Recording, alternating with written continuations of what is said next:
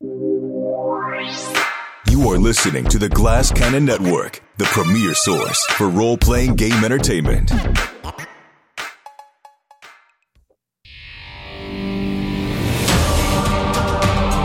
Welcome to Cannon Fodder, a behind the scenes look at the Glass Cannon Network.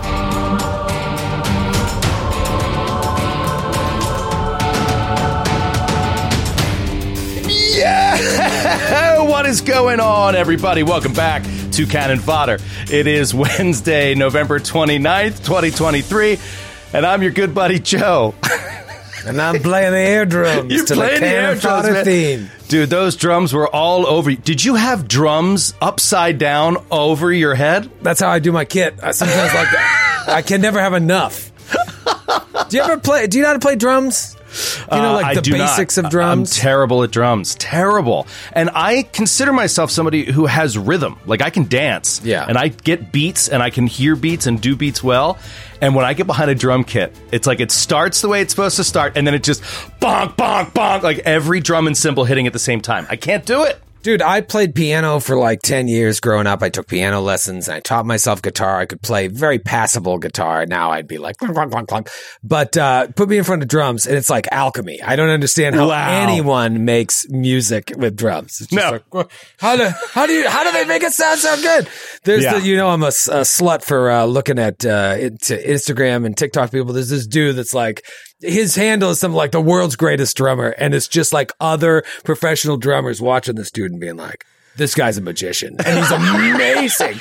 He'll be like drumming, smoking a cigarette, and you still hear like 17 things hitting the drum. Like, "How-" They're like, how is he doing that? He only has one stick in his hand. It's it's, so amazing. incredible. I give uh friend of the show Nick Lowe a lot of credit because Nick Lowe is a singer and a musician. He knows how to write music. He knows he's trained, right? He plays guitar at at like a modest level. Uh, he's not an excellent guitarist, but he he can play chords on a guitar and uh he can play some piano. You know, he knows his way around because he understands music in general. Well, he set out to try to learn drums and he had a really hard time at first and he's getting better and better and he's like kind of good now. So eh, a credit to him, but I mean, it took, it took a lot of work, like to just get basic drumming down, you know, it's a whole different ballgame. It's a fun skill. That'd be something Yeah. I'd love to do. Is like you just you happen to walk into a room with a bunch of people and there's a drum kit and you're like, hey, do you mind if I just take a thunk, thunk? How does this work? Hold on.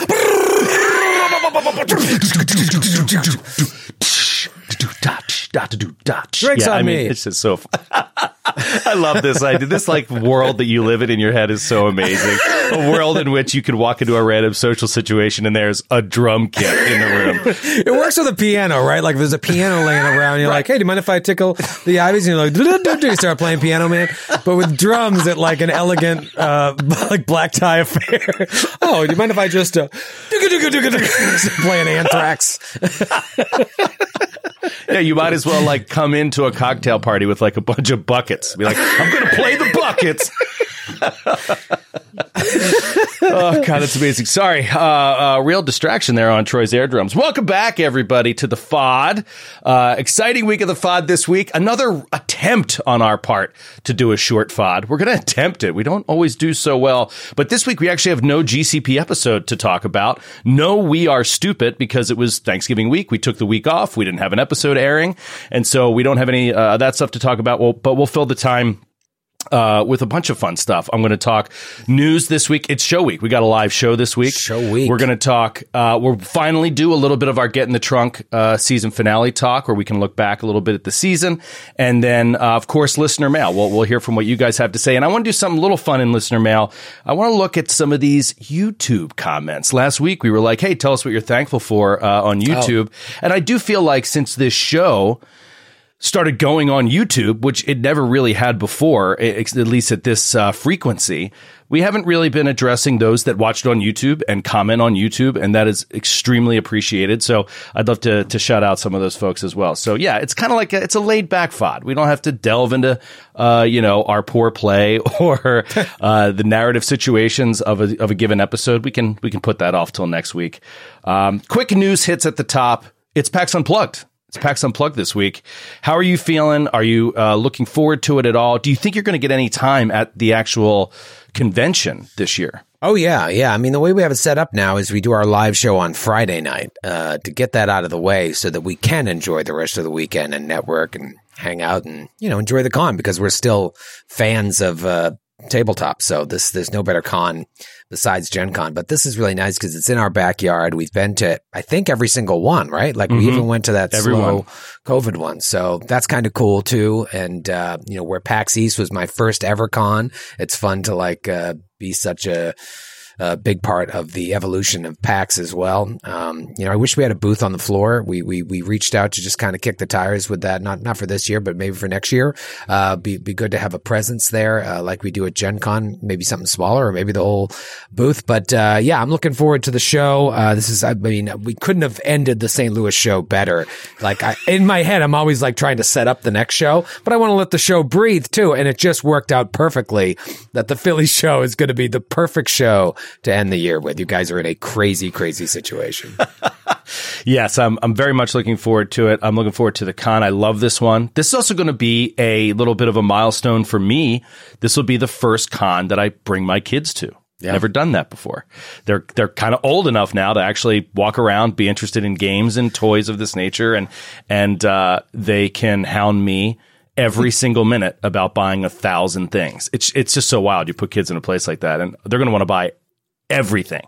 So I think it's going to be mostly just saying no the whole time, but it will be. Uh, I'm looking forward to picking up a game with the kids or trying a game with the kids. You know, it'll it'll be fun. Do you think you're going to take your kids to a game convention uh, anytime soon? Uh, how long you got until uh, you're ready to do something like that? I think about it a lot. We just have, we do so much work at the cons that we do go to. Like, you know, Archer's birthday falls right around Gen Con and next year it kind of overlaps. And so I'm like, hmm, maybe I just take the fam out, watch stuff setting up the booth. And, but like, I, then I think about the amount of work that we have to do. I just like, it'd be really, really hard. But, uh, you know, as we continue to grow, it's nice to have other people do a lot of that work. And then we get to actually, you know, network and do more business and less I say less performance, but that's kind of impossible. It would be nice. I, I think Gen Con would be kind of the first con uh, that I might take the whole fam out to. We always talk about like, well, no, we've made it when we can like, we're flying the whole family out uh, to each of these cons to like yeah, have a little taste of home. Because one of the hardest parts of being on the road now is is being away from family. Like when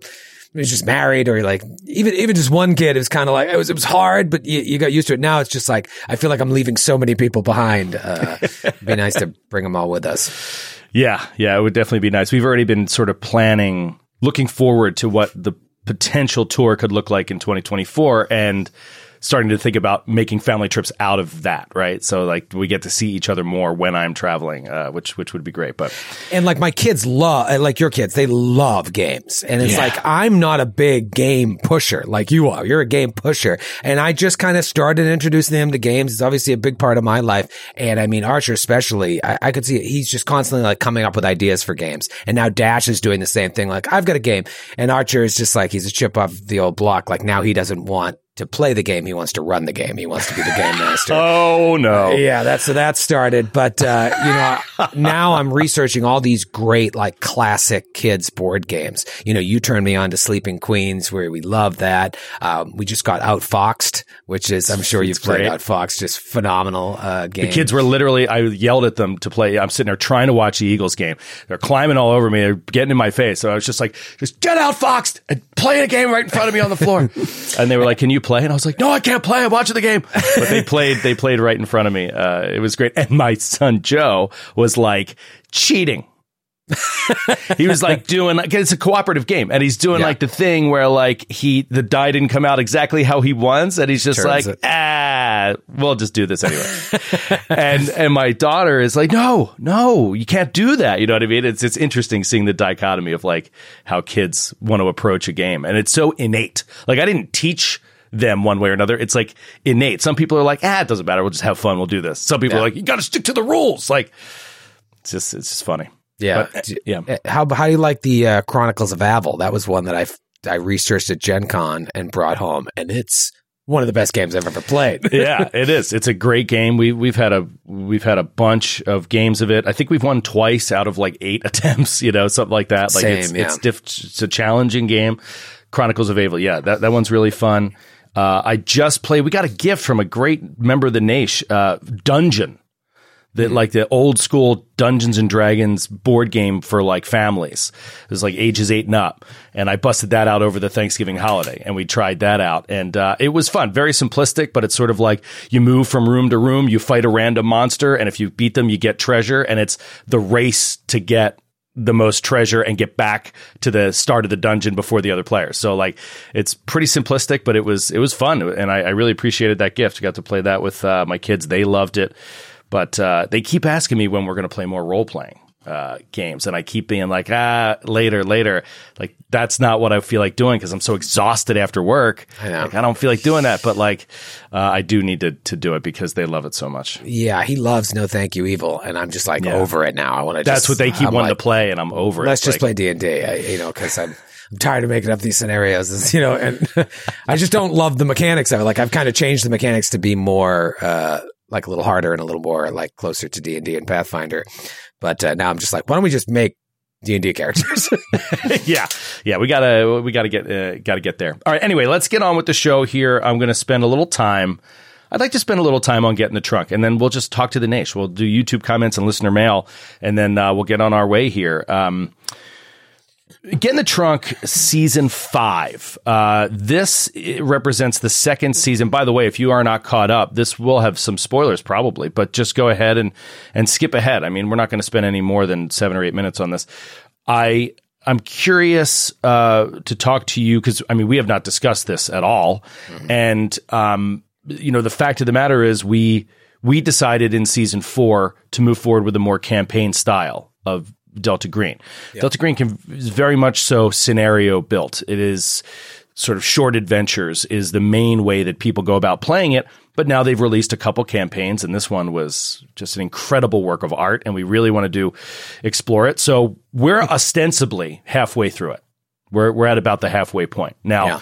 We're actually, in reality, probably a little bit half past halfway of how long it's going to take to finish this thing. Uh, but I, I'm, I'm curious if you are enjoying the long term nature of, of in in a Delta Green campaign, or if you think that maybe shorter scenarios are the way to play it. I don't know. How are you feeling right now? no, I think long term is right. I remember the day when Impossible Landscape showed up at our old office. I said. Well, start prepping that, and uh, you're like, "Shut up!" And here we are. And here we are. Uh, I, I think it's it was the right move. You know, I do miss that sort of cast turnover. I think was was was nice. Um, you know, it's something I'm constantly thinking about. Such a hot property of ours. I I think it would be a show that would benefit from being weekly as opposed to seasonal. Um, but with the constraints of budget and and um, you know, our schedule, it just makes it hard. And I know that I couldn't commit to 52 weeks, you know, without some major sponsor stepping in. And, uh, you know, so I've thought about maybe we mix it up. We do a, we do impossible landscapes, and when a season of that ends, we just do run scenarios. So there's no gap. Um, but I think that uh, in terms of the the Get in the Trunk brand having a, a longer uh, a longer campaign is, is kind of a no brainer. And I would think that like if another one exists, to maybe go right into it uh, when uh, Impossible Landscapes ends.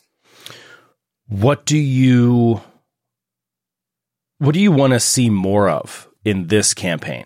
Like, it, what have you liked about Impossible Landscapes, and what do you hope you see more of uh, in the following seasons? Um, you know, I've talked now a number of times about my dissatisfaction with the system, and, and it, it, I think it boggles people's minds. It's it's like it's it's a very very different system, and it could be that we're just not using the system to its fullest potential. Um, oh, so well, I- that's certainly true. I mean, when you have talked about this before, I just want to go, don't want to go down this road. I think it's kind of uh, boring, but I, I do believe, you know, you're entitled to your opinion, and I don't really see the point in trying to talk you out of your opinion. It's not going to happen. But like, people should probably know that what I'm not saying behind the scenes is that I do feel pretty strongly that you're seeing my interpretation of the system and how we play this, not the most objective interpretation of the system. Yeah. You have not had a bunch of different handlers. And I play a very rules light way of playing this because I focus all of my energy on story and narrative and none on game mechanics. I yeah. just don't care that much, especially with the players that I have who are fantastic role players and, and improvisers. It's like I don't want that getting in the way. And so I tend to eschew some of those more important things. So there is more depth and crunch and shit to it out there that that I think you would really enjoy. Like, I mean, the mechanics around. I'll just throw one out there. requisitioning equipment is awesome. It's deep. It is complicated and it can result directly in you going to prison if you screw up rolls, You know, yeah. like and and and I don't I don't I don't, that doesn't do interest it. me. Yeah, exactly. Like, I'm sure it's a really it. cool system. I think just something as simple as um, pu- having pushed rolls, being able to spend luck, and having gradations of success.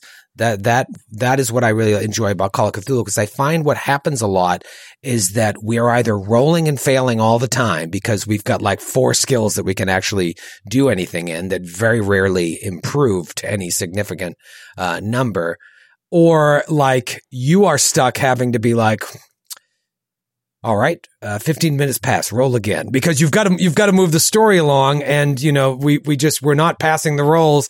And so I just feel like the rolls become, uh, sort of insignificant. Um, at a certain point. So then it's just storytelling. And when it gets to that, it can be very, very hard where you have a structure, a story that's pre written that you've obviously added so much to with the help of the other two guys that you're working with. Um, and we're contributing to that. But, but I think that you have to like kind of keep us on the tracks and so when you, I mean, you let us go rogue as well, but like ultimately you've got to get us back on tracks. So when you take out the importance of rolls and the need to kind of stay in some, on some sort of train track, it just, uh, it sometimes feels very limiting as a player. Like I feel like, I feel like nothing really matters. And that's kind of why I like playing Roger the way I do, where I'm just digging into the relationships with the other characters and, uh, you know, his sort of own personal problems and just letting the story sort of unfold around me. Mm-hmm. Um, which is a different way of playing, you know, I, I, I, cause I feel like if, when I try to actively engage with the story, it's a coin toss, but it's like, it, it very rarely results in uh, anything that that that feels like I'm moving the story forward. I feel like the story's going to move forward regardless, and the rolls are just there so that it, it seems like we're playing a role playing game. yeah, I mean, I think that that's a really extreme interpretation that could be applied to any pre-written campaign in any system. you yeah. know what I mean? Like ultimately, you got to get on some kind of a track and there's and there's certainly failings in my part there that you know you can work on. You certainly don't want players feeling that way. And so that's always something that you can you can work on. One can work on. I can work on. But i think that it's i think interacting directly with the story i think the challenge really that you're facing with something like a delta green is that deep mysteries uh, in deep mystery investigation is so complicated to run because if players are just stupid, you have to handhold them to the answer. And they're all like puzzles. And so it's like, if you don't think like an actual investigator thinks, then you're going to have to get handheld at some point into yeah. how these things get done because otherwise you'll just die or go to prison or the story will never happen. Now, that might not be the worst thing. Um, I think that I, have certainly been open to you guys being arrested. I've been open to characters dying 100%. Um, it's not something that I'm like trying to protect people. I want to see it through to the end, you know, because it's a campaign. I, I don't care about any of that. I think that there's a lot of rolls that have vastly affected the story in ways that you don't know, mm-hmm. but they're. I do want to be uh, I don't want the players to feel the way that you feel. So I, I do have to to work yeah, on that. You know, yeah, but it's not. I don't think it's a fault of you because I and I've said this to you before. I think it's what you're doing with Delta Green is your best work, and I also don't think it's necessarily a fault of the system. I think that we have sort of as a group gotten into a habit that is worth um, examining and maybe throwing some rocks at. It's not bad per se. It's still arguably our most popular show, but I always I think we can do better, and and uh, maybe that means going back into the book a little bit and you know, on our part, doing some more homework. And, yeah, uh, I, I, agree with you. I do think that there's something to be said for, and not to put it on you guys at all. It, it's it's a whole group effort, but I do think that that's sort of that's prescient what you're talking about, if that's the right word, with how you guys have begun to approach with this attitude of like, well, we should just role play with each other until the story comes to us. You know, mm-hmm. it creates entertaining content, but it's not as fun when you feel like you can drive the story. And um, and yeah, that's that that's a yeah, it's a fine line, and it's interesting the the chemistry of some groups how they kind of come together. But Jared Logan turned me on to this book uh, like years ago, and I just recently started reading it. It's more of a pamphlet than a book. It's like ninety pages. Um, yeah. And uh, you know, as I'm recording more time for chaos, I'm like just trying to surround myself with more stuff to kind of get me in the zone. And it's a book by a guy named Graham Walmsley called "Playing Unsafe." And uh, I don't think it's particularly enlightening uh, because I've taken, you know, I've studied improv. I've done a lot of improv. If you've never done improv, it's going to seem mind blowing to you. But it is nice sometimes to go back and uh, see things in a systematic fashion. I'm really trying to study systems in general. And one of the things he talks about is, you know, the basic concept of improv. It's like always say yes, right? But like, how interesting is it when like you constantly if everyone is just saying yes to each other, even if it goes against what you planned, either as a GM or a player, you just say yes and go with it. What ends up happening is you get led down a track that is probably going to be a more interesting discovery than if you try to push someone onto something else. Now, for what you and I are doing with time for uh, with time for chaos and Get in the Trunk, it's very difficult because ultimately we've got to move this story forward. Um, but what I'm trying to do, especially with the next season of Time for Chaos, is give them the information. Let them move it forward, and and and if it starts to go in ways that I'm not ready for, just lean into it and kind of figure out while I'm in the mess whether or not I can get them back on track. Because I think that even if I can't right away or, or in, in the most perfect way, I still think something interesting is going to happen. But it's really hard because you don't have any safety net. Even though we pre-record these, we're not editing them. We want them to feel like real gaming sessions and it's, it's really fucking difficult. But, you know, the more we do this, I think the, the better we're getting at it. It's just, it's tough. It's tough with these pre-written things. And I wouldn't then want to just go, uh, complete no no event pre-written adventure because I like having that. I like having a team of authors that made this for me that I can work with. But uh, it's a real tough thing balancing the the pre-written with the yeah sure you can do that.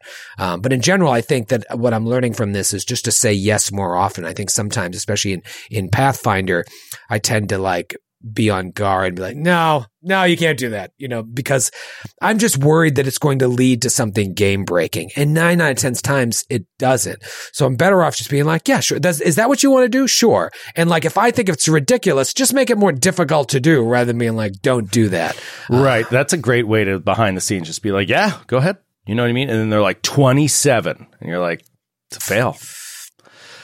Period. What are you yeah. going to say? No, it's not.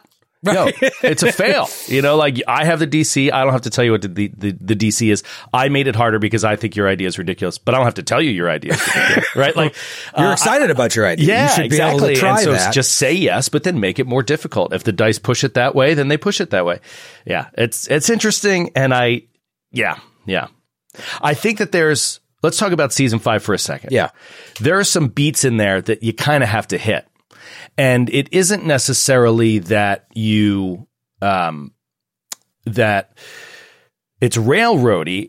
It's just that, I mean, it's certainly not railroady if you're looking at what I'm looking at, because there are massive entire sections of story that you just didn't do because you weren't yeah. interested in them. You didn't pursue them. I mean, there's at least, there's no less than 40 pages of content that you skipped in season five. Because yeah. I remember telling you early in the season, I was like, this one part could be two full seasons, depending on the choices that you make. Yeah. Well, you guys made pretty tight choices and and and moved things. You know, you were very very focused on the hospital.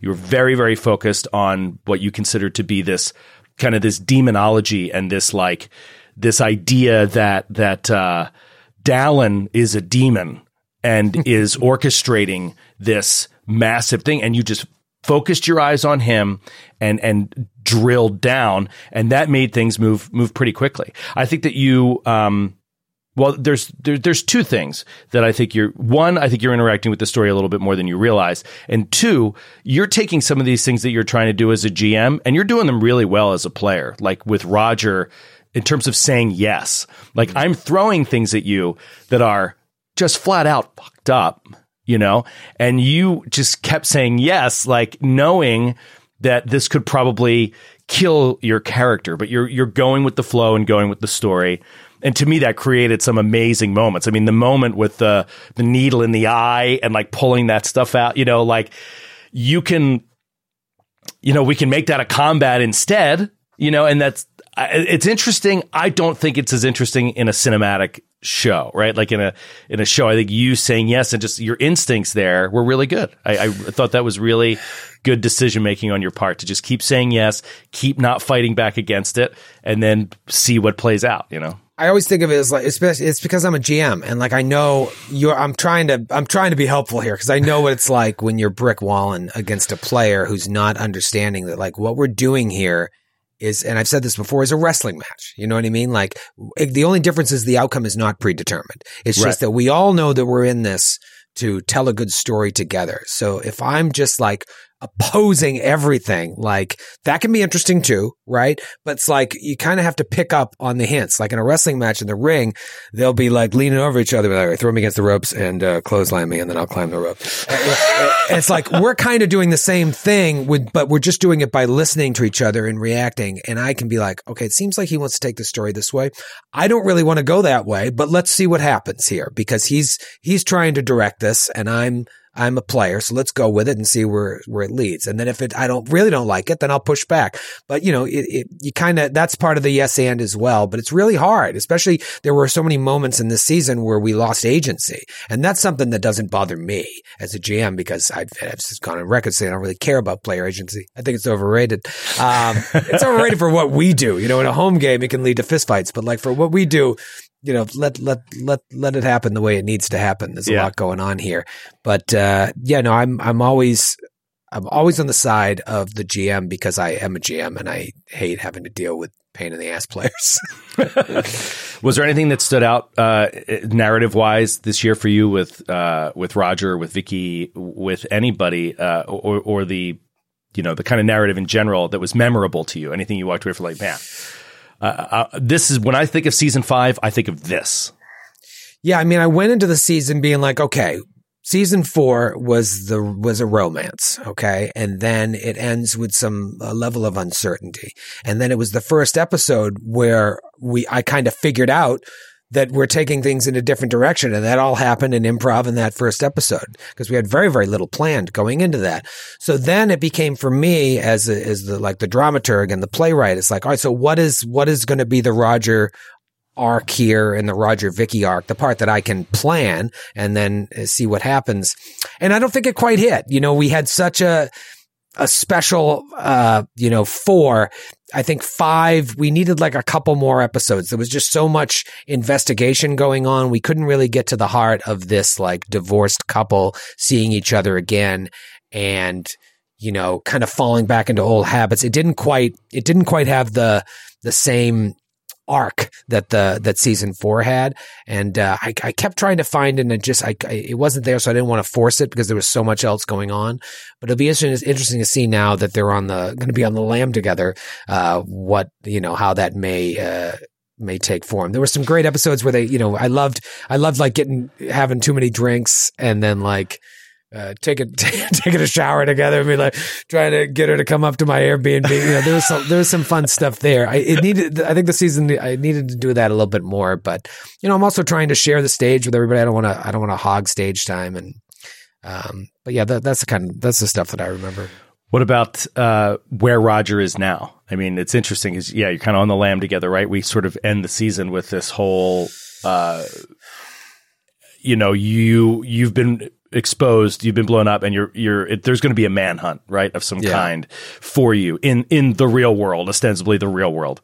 Uh, what do you think Roger's move is? What do you think, think, his first move is in this situation? Well, I mean, there's no one more equipped for this than Roger. He's yes. John. He's John Rambo. Like exactly, is- exactly. And this is what, like, real quick, like this is what I kind of wanted to get to because you are uh, so frustrated, and understandably so, through season four, mostly season four, and a little bit into season five, with how much the campaign relied on search rolls, and you had no points in search. And the whole time, I'm just thinking, wait till it gets here at the start of season six, where Roger, where his skills are going to shine, you know? Uh, and so, yeah, that nobody is better equipped to deal with this than Roger or Bobby, you could say, the two of them. Sure, but even Bobby, he folds under the pressure. You know what I mean? Like, he, he, I mean, his sanity is so low. Like, yeah, Roger's low. still keeping it together. This it's first blood, you know what I mean? But what makes it all the more difficult is he's got these three people who are ill equipped to deal with it. So he has to like protect them or bail on them. You know he's not going to bail on Vicky, but like you saw it in that like fight for the the bottle at the Yeah. end there or whatever it was. Like he was taking it from Neil, he was taking it from Bobby, but I think he was to thinking get like it to Vicky. yeah, like we, I got to get her out of there, and then we'll deal. It's like put your own oxygen mask on before giving it to child. Is the reverse of that. Uh, Right. Make sure Vicky's safe, and then we can deal with that. But I mean, if he was on his own, I think he's fine. But Yeah. the fact that he's got this three these three suitcases he's got to deal with, it's going to make it. Uh, I mean, that's where the drama is going to unfold. Yeah, yeah. I'm really excited to see where it goes. I think that the Rambo example is perfect. There's also, uh, if you ever, I don't know if you watched it, you, I'm sure you didn't watch it. They made a movie or a TV series out of Without Remorse, which is uh, a, a- one of my favorite Tom Clancy novels that like got me into reading for fun. Like I used to just consider reading to be like shit you did in English class that sucks, you know? And that was one of the books that was like a real page turn, a real beach read kind of thing. And it's just this solo ex special forces dude in Baltimore that is just like taking out all of these people that did something wrong, right? And it's just this solo vigilante story that's super badass. And so I could see Roger like just taking out anyone he wants to if he was on his own. It'd be so interesting to see how it plays out. Dude, I'd never seen Rambo. Uh, my buddy had like Rambo toys, and growing up, everything was Rambo, Rambo, Rambo. And so I just always assumed that it was just like him in Vietnam, like fucking doing all this stuff, like Yeah. fighting the Viet Cong. And then I finally, as an adult, watched First Blood, and I was like, this is not what I thought this Yeah. movie was. That's what the later movies are, you know. Right. But holy shit, First Blood is a phenomenal movie. Brian Dennehy is the sheriff. I mean, it is.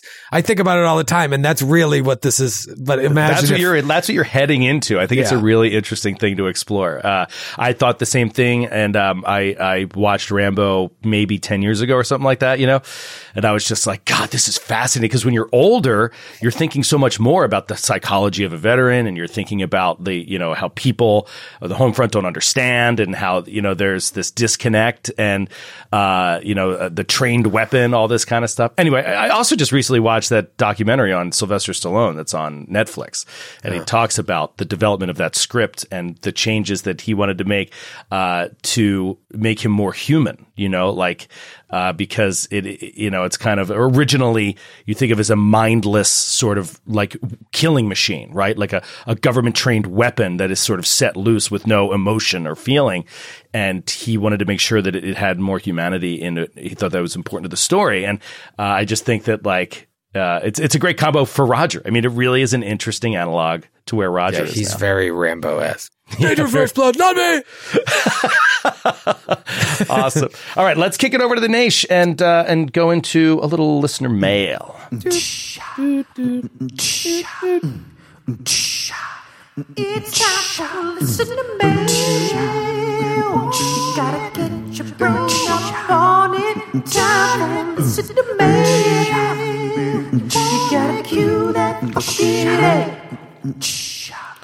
Started off with some YouTube comments because uh, thank you guys so much for writing in with things that you're thankful for. We'll kick it off, of course, with Noah JB, who says, "quote It'll be a short fod this week."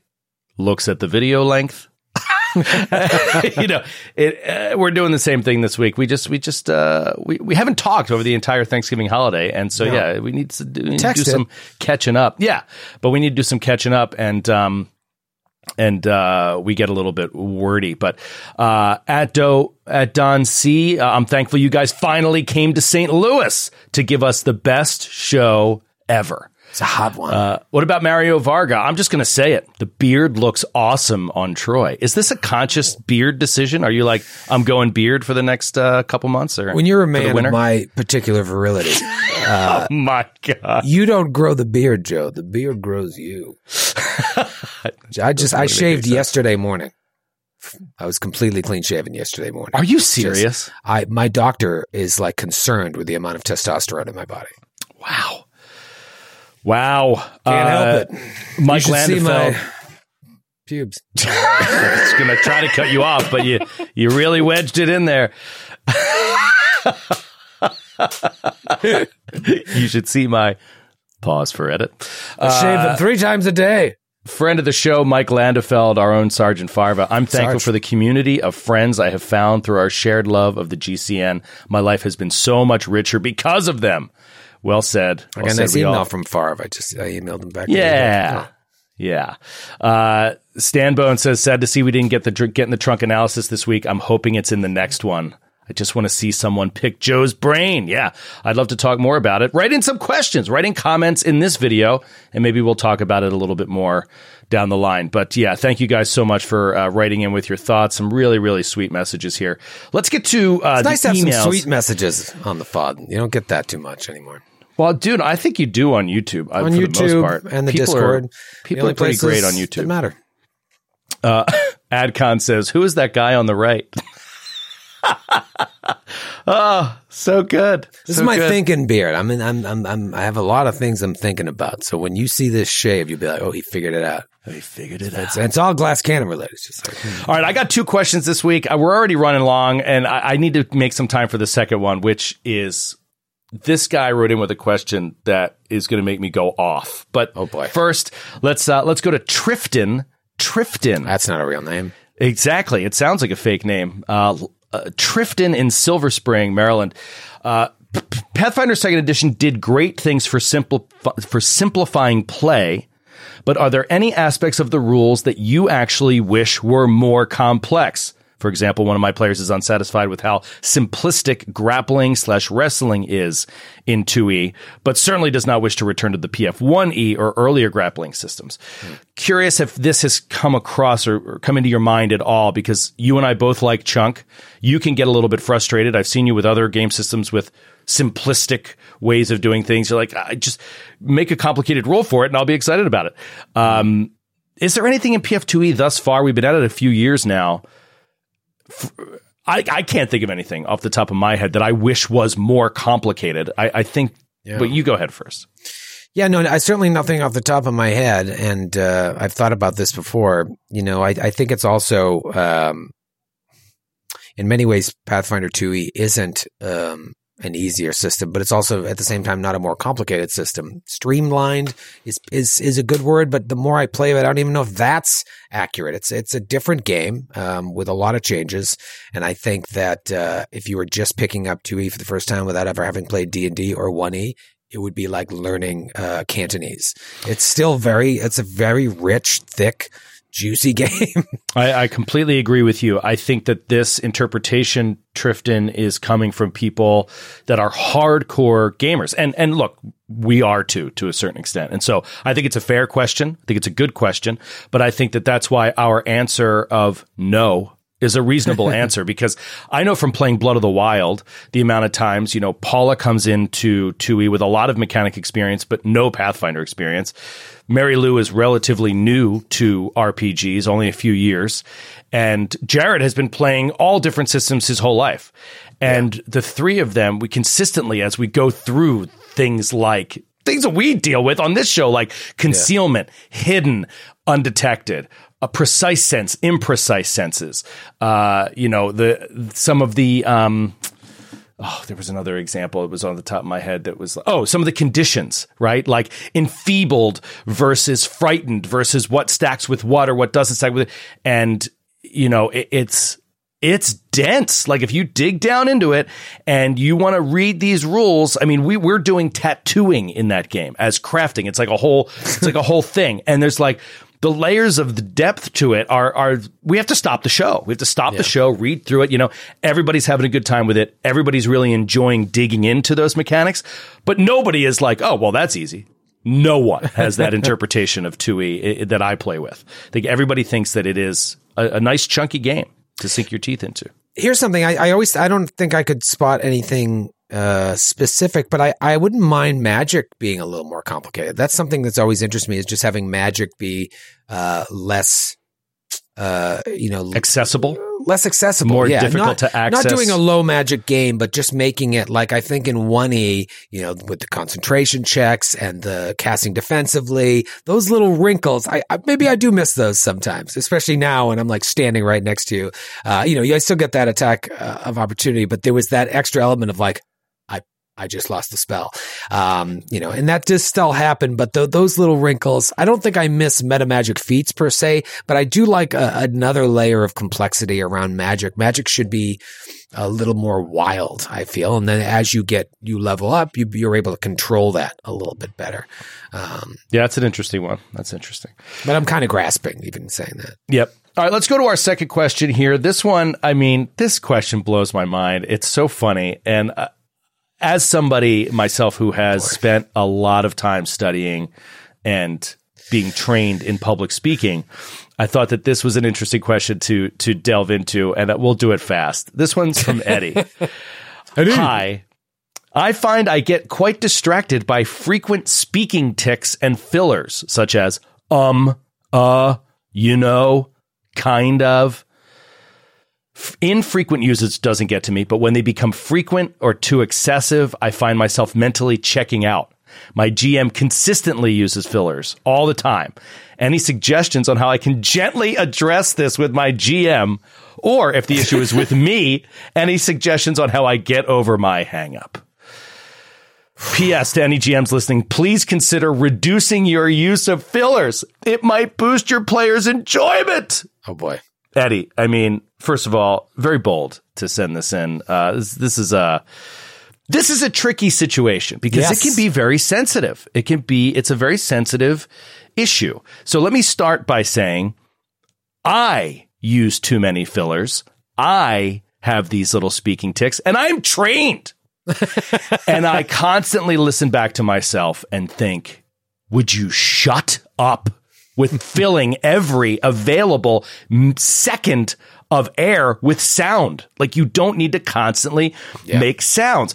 But when you're in it, you're in the moment, it, it takes a great deal of discipline to know how to not do that. And so I suffer from it and and I understand the idea of telling someone that they have this problem and they need to fix it is uh is pretty mind blowing. I mean, what your thoughts? The word you're looking for is impossible. Impossible. not That's the word. That's just the word. if it's really a problem, you're going to have to go find a new GM. You're going to have to drop out of that game and go find a perfect human being uh, to run games for you. Go find the perfect. How can you say that to someone? It can't be done. And this is coming from a guy that is like, just tell them or move on. Um, Right. I think, yeah, no, you've got to, you've just got to go find a new GM. It's hard. I don't know if I still do it. I'm sure I do, but lately I've been going back to listen to old Giant Slayers just as we're um, putting ads in the old thing. So I'm just listening to very the back catalog. So I'm listening and trying to find spots to put these fucking ads in, and like I hear it, and I'm like, "Oh, Lavallee, what are you doing with these ums and ahs? I hope you got rid of these. This is amateur hour." Um, so I hope that I say, um, I hope that I've gotten better at it. Uh, but it's It's really hard. It's I- really tricky. I wish I was better at it than I have become. I, I do. It is a goal I constantly work towards. Let me tell one quick story that you'll appreciate. I think I've told you this story before.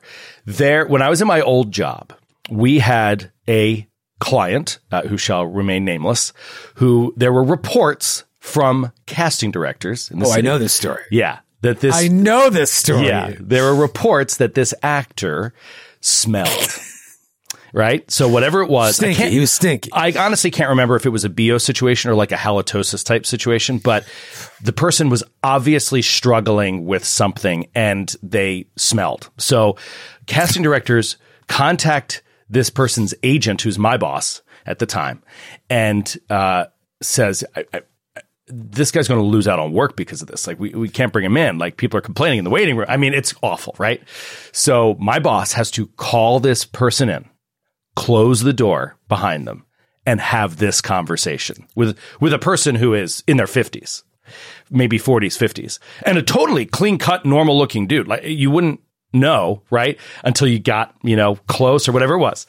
So when he left, our friend, who we've mentioned many times uh, on the show, Ambrosia, uh, who was my coworker at the time, uh, went up to my boss after they, he had this conversation. Uh, he, my friend Matt goes up to my boss and is like, "I just want you to know, you have my lifetime respect for having that conversation.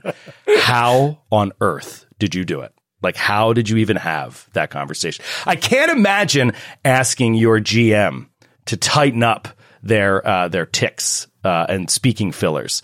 It is impossible, is the correct word. You have to get a different GM.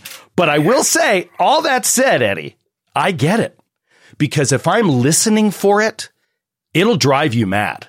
Like if you're listening to a speaker and you're paying attention to any ums, us, or kind ofs or you knows, and that's all you hear, you start to like, like Yeah. it, it'll drive you mad. You have to find a way to tune it out. And I'm fine at, at tuning it out from time to time. It's like getting a song stuck in your head. Sure. How do you tell somebody to not get the song stuck in their head? Like y- you can't. And so I, I understand how you struggle with it, Eddie, but like the problem is with you and there's no way for you to fix that unless you think differently. Yeah. I mean, it's hard. If it really bothers you, it's you're gonna have to move on. you're going to have to move on. and when on. your friend asks why you're leaving the game, you have to be like, I don't know, because you can't even tell him why. you can't even tell them why. I'm busy any night you ever want to play again. so sorry. oh God. God, it's so fucking funny. But uh, I appreciate the reminder. In fact, you know what? It's very possible that Eddie is a slick operator and really was doing the like asking for a friend thing, but really he's just trying to tell me to ease off on my fillers. Uh, so. Message received, Eddie. I'll keep working on it. Um, Dude, yeah, I know. If this was like I'm secretly Eddie, Yeah, yeah. now that would be smooth. That would be smooth. oh man, Oh, well that's uh, that's going to do it for us this week. Thank you guys so much for hanging out uh, post Thanksgiving, chilling with us for a little FOD actione. Um, we uh, episode eleven airs this week, so we're back, baby. Thursday night, episode eleven is airing, and we'll talk all about it uh, on next week's FOD. But for those that are coming to Philly, we'll see you at the City Winery this Friday night. For those that are bopping around PAX Unplugged, hopefully we see you on the floor. I'll be there all weekend. Looking forward to it. Play those. Play the play us out, Troy, with little air drums.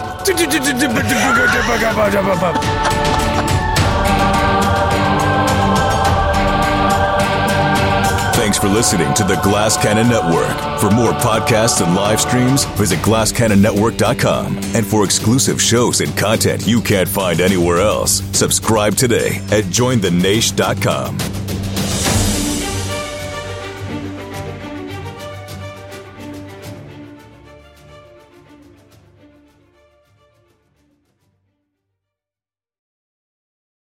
On a summer night, Douglas Wag Jr. lay motionless across a strip of railroad tracks before being struck by an oncoming train. I'm investigative journalist Delia D'Ambra, and my investigation into exactly how Doug died took me into the depths of a bizarre mystery. It was really hard to understand what was fact and what wasn't. A mystery that has led me from one suspicious death to another. Listen to Counterclock now, wherever you listen to podcasts. Welcome to a journey into the heart of the Texas Renaissance Festival, the nation's largest and rowdiest celebration of medieval fantasy. But what lurks beneath the facade of tights and turkey legs? Well, we dove deep into the empire to uncover a history marred by mystery and misconduct, murders, assaults, and other crimes that tarnish its legacy. This isn't just a fairy tale, it's a cautionary tale of power, fantasy, and the consequences that follow when they all collide. Search for Crime Waves Renaissance Texas on Apple Podcasts, Spotify, or wherever you're listening now.